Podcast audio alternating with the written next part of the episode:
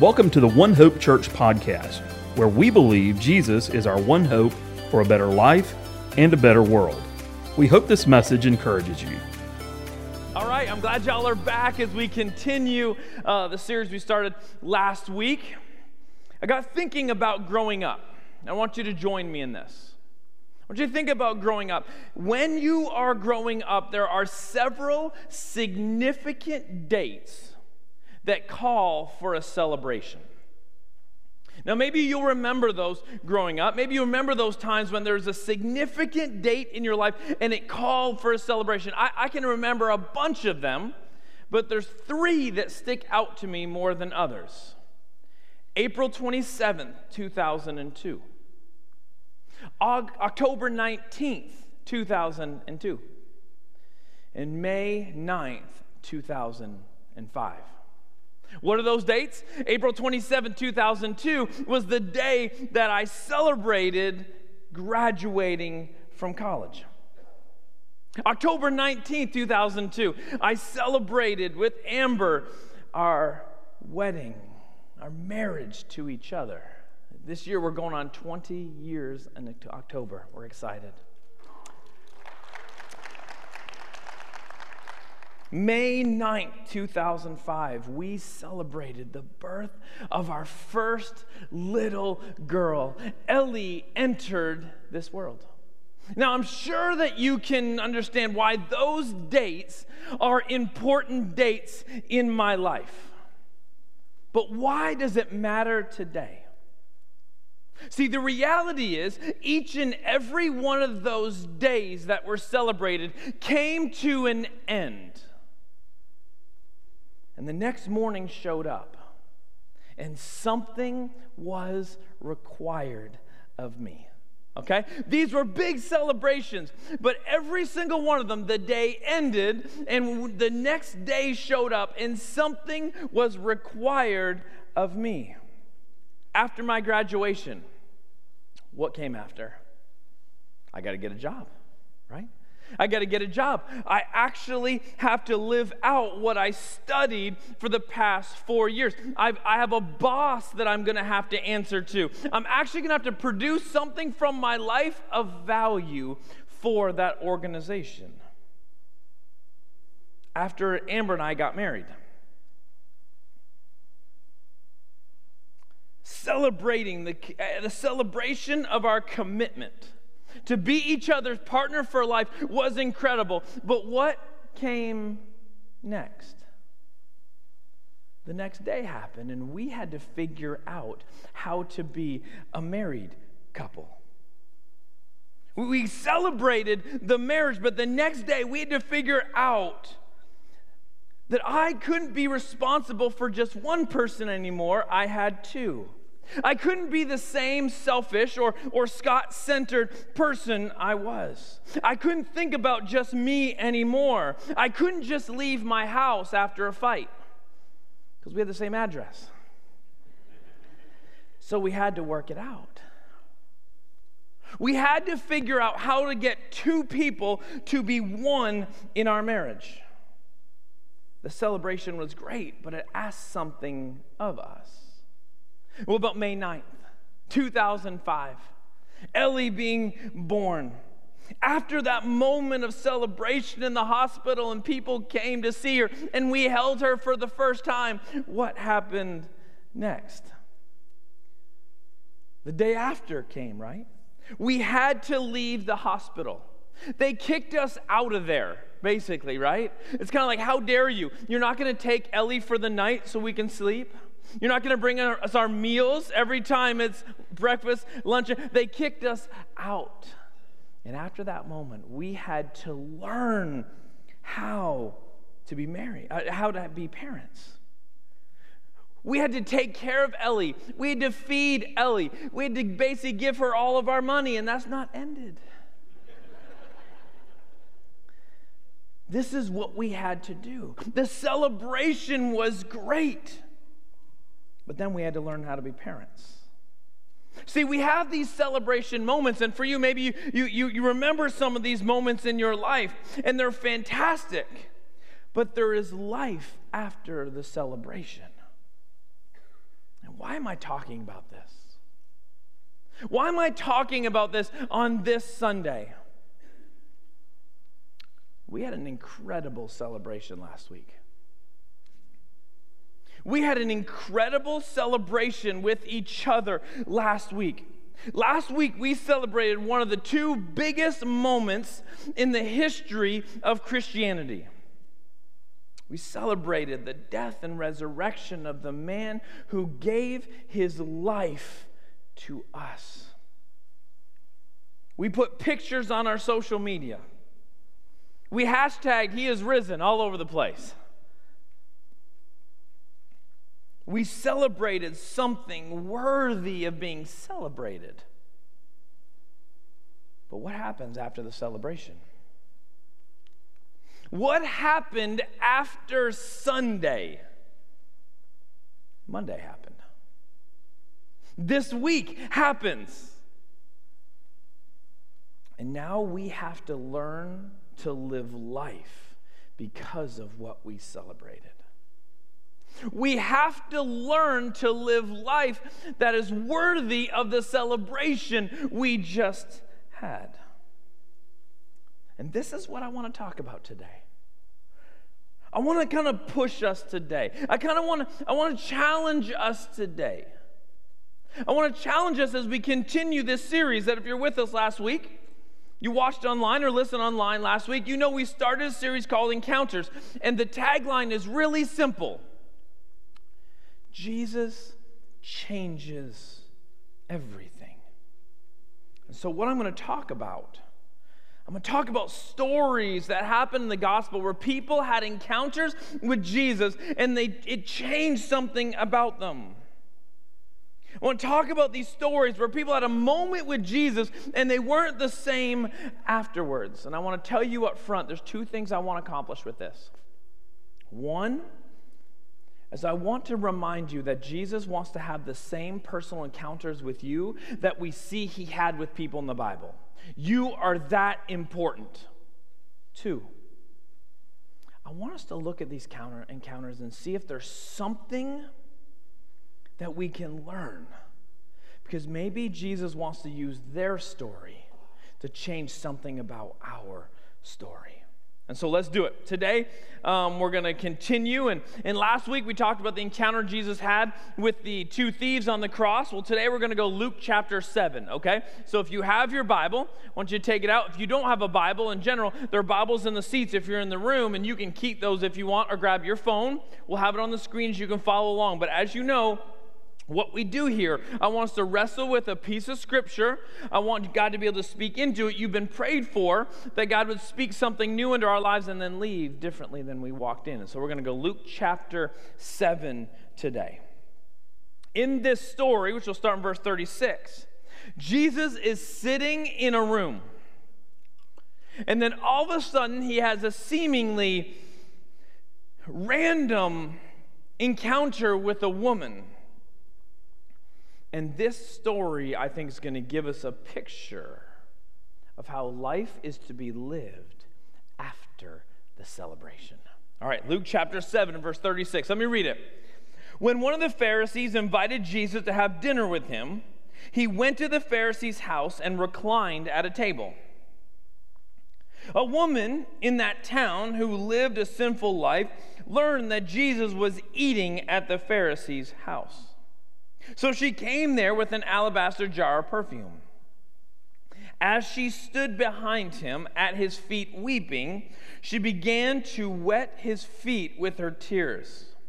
Then she wiped them with her hair, kissed them, and poured perfume, perfume on them. When the Pharisee who had invited him saw this, he said to himself, If this man were a prophet, uh, he would know who is touching him and what kind of woman she is, and that she is a sinner. Now, Jesus answered him, Simon, I have something to tell you. Tell me, teacher, he said. Two people owed money to a certain moneylender. One owed him 500 denarii and the other 50.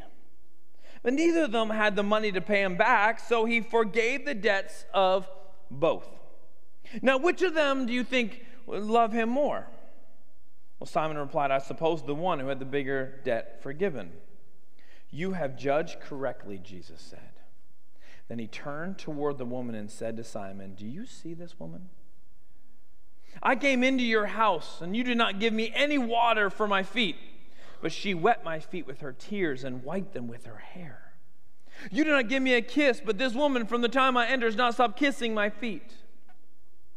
You did not put oil on my head, but she had poured perfume on my feet. Therefore, I tell you, her many sins have been forgiven, as her great love has shown. But whoever has been forgiven little loves little.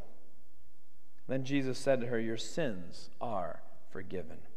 The other guests began to say among themselves, Who is this who even forgives sins? And Jesus said to the woman, Your faith has saved you. Now go in peace. Can you picture this moment? I want us to, as we do here, let's leave our context and picture this moment. What does this look like? What does this scene feel like? Can you picture what's going on? Jesus had been invited by a man to his home. It was someone who had authority, it was someone who had clout, it was someone who had influence, and there Jesus was in his house. Now, I think Jesus was invited to this man's house, most likely because people were beginning to check up on him. There was an investigation maybe going on. Jesus had created a name for himself. He had done healings at this point. He had been to different cities. People were beginning to learn about him, and so now the higher ups in the religious community were going to see this firsthand for themselves. And then, right in the middle, right in the middle of this scene, a woman walks into the house.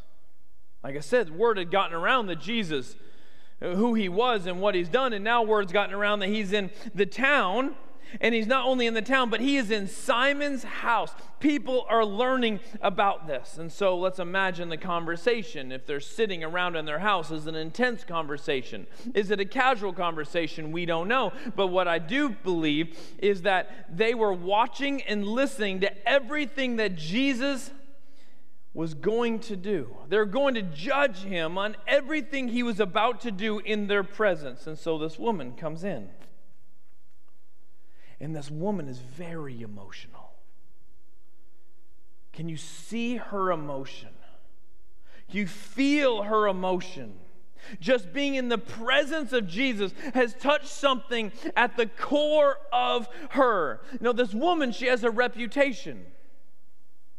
This woman does not belong in this house, but there she is. And she's just weeping. She is crying. She's just, she, she's vulnerable. Tears are rolling down her face onto the feet of Jesus, and she's using her hair to wipe the feet of Jesus. She is washing the feet of Jesus. She is kissing the feet of Jesus. She is pouring perfume on the feet of Jesus. What a unique moment. What a powerful moment. If you've grown up in the church, don't let this moment be just like uh, how we read the Bible other times where we forget the power of this moment. This does not happen all the time. Can you imagine the men in the room now looking around? Can you imagine their feelings? Is this awkward? Is there confusion? Is their potential anger now that they have.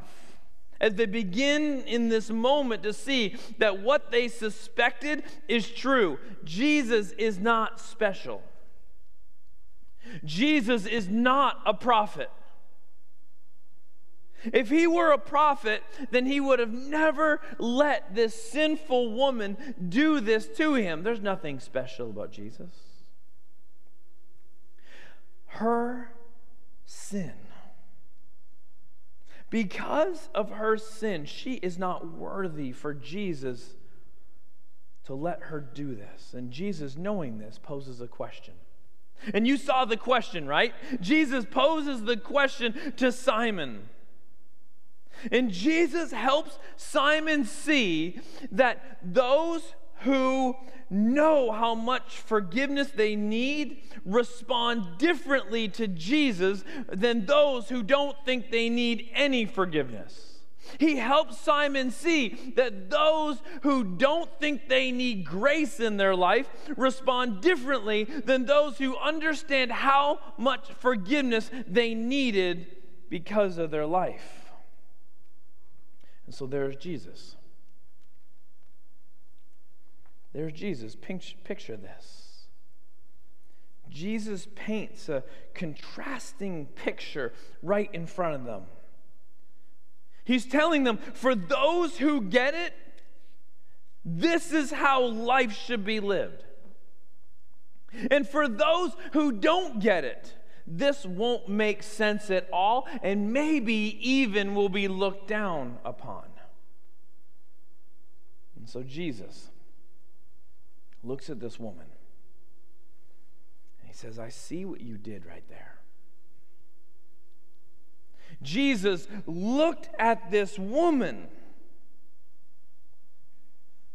He says, I see how you see yourself, and I see how you see me. Your faith has saved you. Now go in peace. Jesus has an encounter with a woman that changed her life. But there's a double encounter because now Simon has had an encounter with Jesus. We don't know if it changed his life but we know it's put there at his feet that now he has to wrestle with the truth of what he just experienced with Jesus and this woman. We see it changes the woman's life, but did it change his life? And this is what happens in life. We see these stories of Jesus. We may even experience our own stories with Jesus but does it change us? Does it really change something in our life? Or does a story just remain a story on the outside, something we observe? Or do these stories do something to us? This past Wednesday, someone from One Hope texted me. Simple, quick text. It said, Scott, okay, Easter 2022 is behind us. Now, what now? Wednesday night, I get this text. Now, in this moment, when someone sends a text, I want to I want to give wisdom. I want to give good, thoughtful response. And I'm, so I'm thinking about this. How can I speak into this man's life? And I think I said something profound. I said, Come back to church Sunday. That's all I said. Come back to church Sunday. Why did I say that? Because his question was the question I want us all to have. Easter 2022 is behind us. What now? I started today by reminding you of what we did last week, right? I started today by reminding us of the celebration we had last week, the most important thing that's ever happened in our life. Last week we celebrated. But now that Sunday is behind us. The celebration is behind us. And the question I want us to answer today is what does the celebration of Easter 2022 call of us today? What does it ask of us today? See, for me, the clarity of that answer is simple. It's right in front of us that I look at this story of the woman with Jesus and I'm like, here's the picture for us. Here's the great big picture right in front of us of how life should be lived once we live in the celebration, understand the celebration of Easter. This picture is right in front of us. Life does not have to be vague or unknown. I think it's right here. Jesus actually knew this was going to happen. Jesus knew that this message was going to be spoken because if you look in the book of Mark, chapter 14, verse 9, where Mark's telling this story, this is what Jesus says Truly I tell you, wherever the gospel is preached throughout the world, what she has done will also be told in memory of her. Jesus sees what this woman did and goes, Listen, people are going to remember this. And people are going to preach the gospel. And while they're preaching the gospel, this story is going to come up in memory of her. And I would say, because how she lived life is a calling on all of our lives after the celebration. And so, the simple question this morning what can we learn? What can we learn from the woman with the alabaster jar that helps us live the life that the celebration last week has called us to? What needs to change? What needs to be focused on? What do we need to evaluate about our lives? And this is, this is what I get as I read this story. I think what this woman does and what we should do is we need to look at our life and we need to, to declare to declare the importance of Jesus. This is the first thing that I think needs to be called out in our life that through our life, we need to declare the importance of Jesus. This is what I mean. When the woman walked into the room, when the woman walked into the room, there is no doubt who is the most important person in that room. What did I tell you? These people in the room were most likely higher ups in the religious system in the Jewish community. We know that the homeowner is a Pharisee named Simon. Well, who does a Pharisee invite to his parties? probably either they're Pharisees or uh, religious people. These people are used to being admired. Once again, we got to think about this story in their context.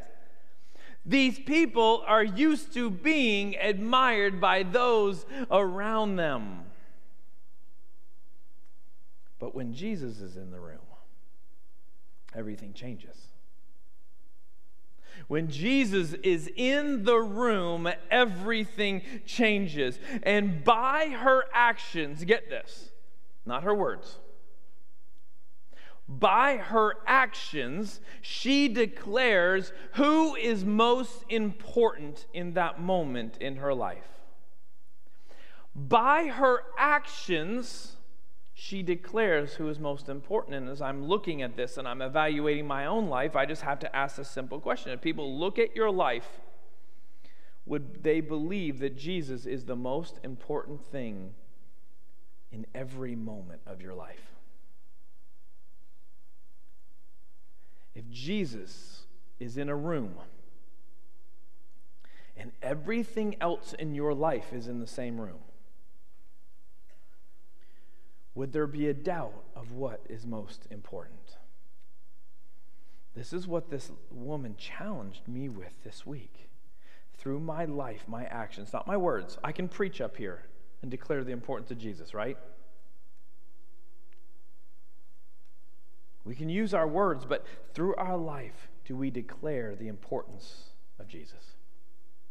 That's the first thing I want. I, I, think we needed to do is through our life we need to evaluate post celebration. We did celebrate, but do we declare through our life? The second thing is what we need to do is we need to choose to find our identity in Jesus.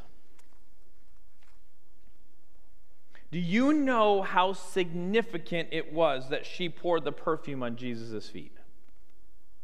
Do you know how big of a deal that was? That perfume was most likely part of her sinful life. If scholars are correct, then most likely her the sin that they're talking about in her life was sexual in nature. That's how people could call her a sinner because it was just out there. We just see it. That perfume most likely was used as an attraction device to males. That perfume was most likely something she put a dab on so that she could attract men so she could make money. That perfume would cover the stench of whatever else in life.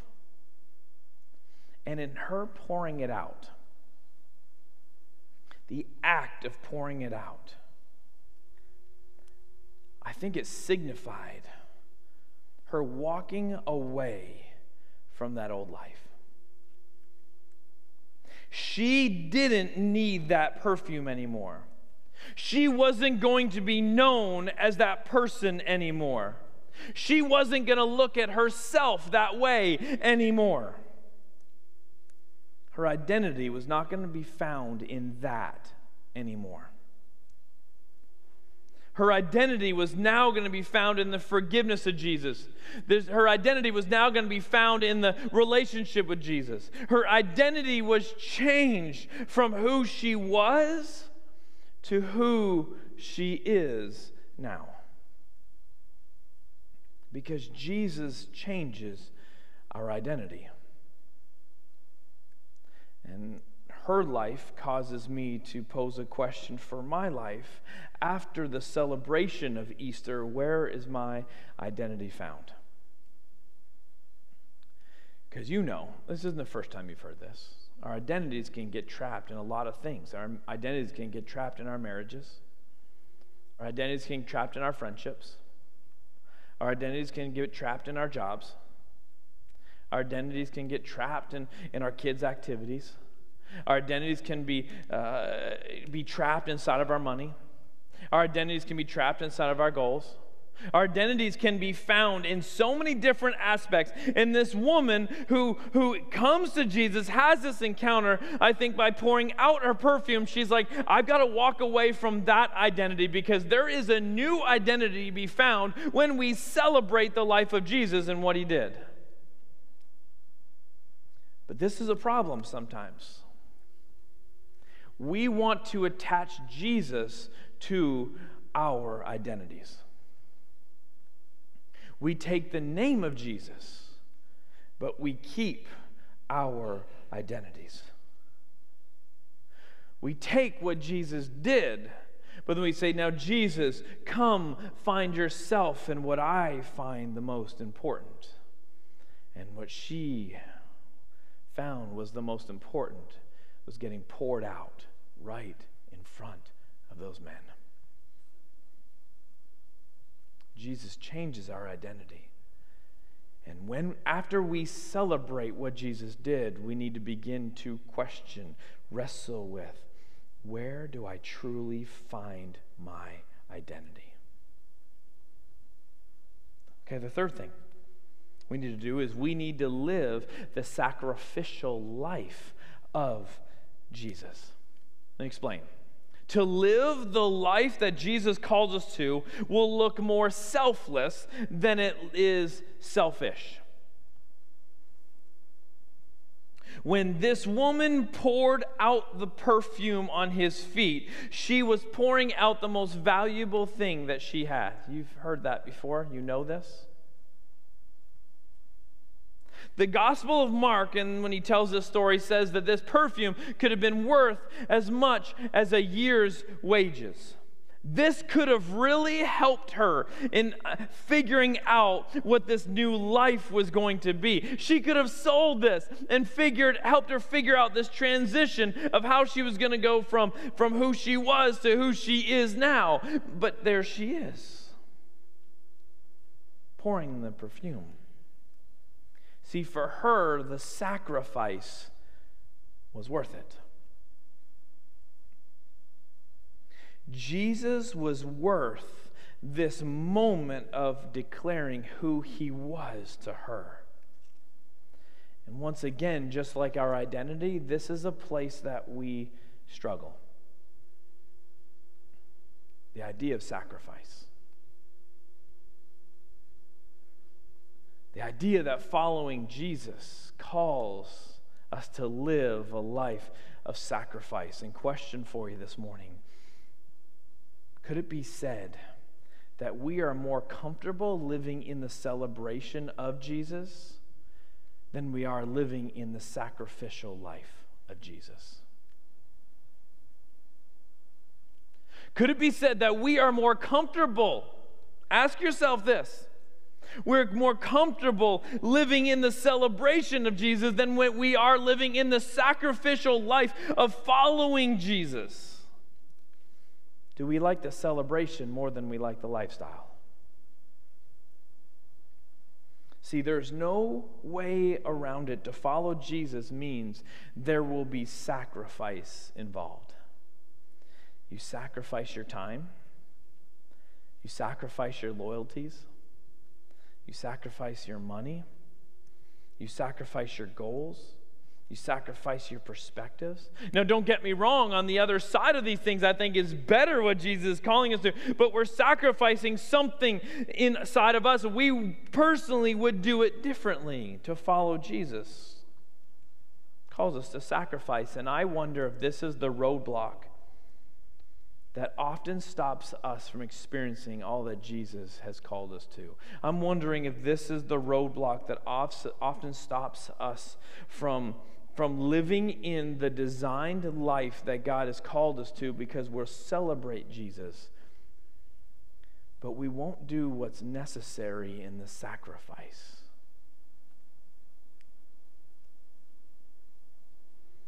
What I've learned about life is that you don't know what you really consider is valuable until you become okay that it costs you something. You can say something is really valuable to you, but it really doesn't hold value until it costs you something. And for many of us, we'll celebrate Jesus, but we won't sacrifice. And so, my simple question there is, is following Jesus costing you anything? If it's not, are we really following him? Or have we just attached him to our lives? Because Jesus does things differently. Is there something that Jesus has been calling you to, and you've just been saying no because it's not worth it? Okay, those are the first three. And then the last one. What we need to do is we need to worship Jesus with our whole lives. Can I tell you something you probably already know? We have a reputation. I don't know if you have this reputation, I won't say that, but we have a reputation. Do you know what's said about us by people who don't find themselves as followers of Jesus? What is said about us is that we are one way in this room and another way outside this room. You know what's said about us is that Christians are some of the most divided life kind of people. Once again, I won't say is that you or not you. You have to answer that question. But this is what people say that we are one way at church but are we the same way at home? Am I the same way at church uh, in this room as I am at the baseball field? Am I the same way here as I am at a restaurant, at a car wash, at, a, at work, on vacation? Is there a division in my life, or do I worship Jesus with my whole life? When I think about this woman, and she walked away from her former life, that she found a new one in what Jesus did for her, that her life of worship began in this moment of worship. I believe, uh, we don't have the story after her life, but I'm going to believe, based on how she responded, what she did, is that this this life of worship began in this moment of worship that happened with Jesus.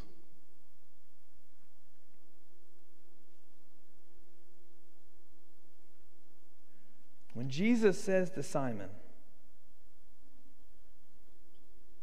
Those who know how much they're forgiven love me at a deeper level.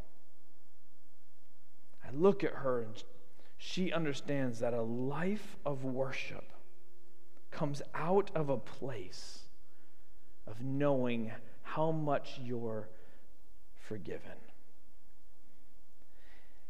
And a life that understands how much you're forgiven is not nearly as divided.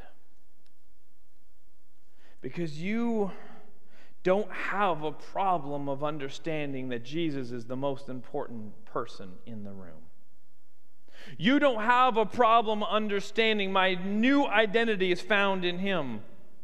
You will live more sacrificially. You will live with Jesus at the center of everything when you know how much the debt was paid for your life. Jesus wanted Simon to understand. This woman knew the debt that was paid. You don't get it. You don't understand it yet. You have not grasped who I am. Now, last week we had a celebration. But this week, we need to understand how can our should our lives be lived because of that celebration. If we don't care about answering that question, then why celebrate in the first place? The death and resurrection of Jesus is worthy to be celebrated.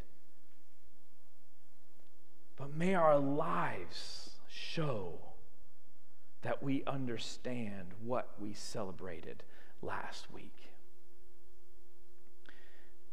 This story, what it shows me, is that the goodness of Jesus came for this woman. The love of Jesus came after this woman. And her response was to live life differently. And Jesus says, because of that, you can go in peace. And so I'm going to put it on your, at your feet today. We celebrated well last week, but has anything changed because of that celebration? How did you live on Monday? How are you living in that today? Did the death and resurrection of Jesus change something about your life, or are you going back to business as usual? And may the goodness of God change something about how we live. Can we pray? Heavenly Father, thank you for loving us deeply. Thank you for coming for us, and we celebrate all that you did. But God, I just pray that we are a church that doesn't just celebrate what you did, but that celebration leads to life change. And God, if there is anything in this room today, that people are struggling with that, that, the, that the response to you would be one of surrender. The response would be one of just saying, You're right. I can't just celebrate it one day and go back to life, but there has to be something that changes. And I pray that One Hope Church would be a church that says we do more than celebrate. We're transformed by that celebration. So, God, speak to your people, I pray. It's your name we pray, amen. Thank you for listening to this message from One Hope Church. If you would like to hear more, check out our website at ouronehope.com for message archives, service times, and more information on how you can get connected. Thanks again for listening, and we hope to see you soon.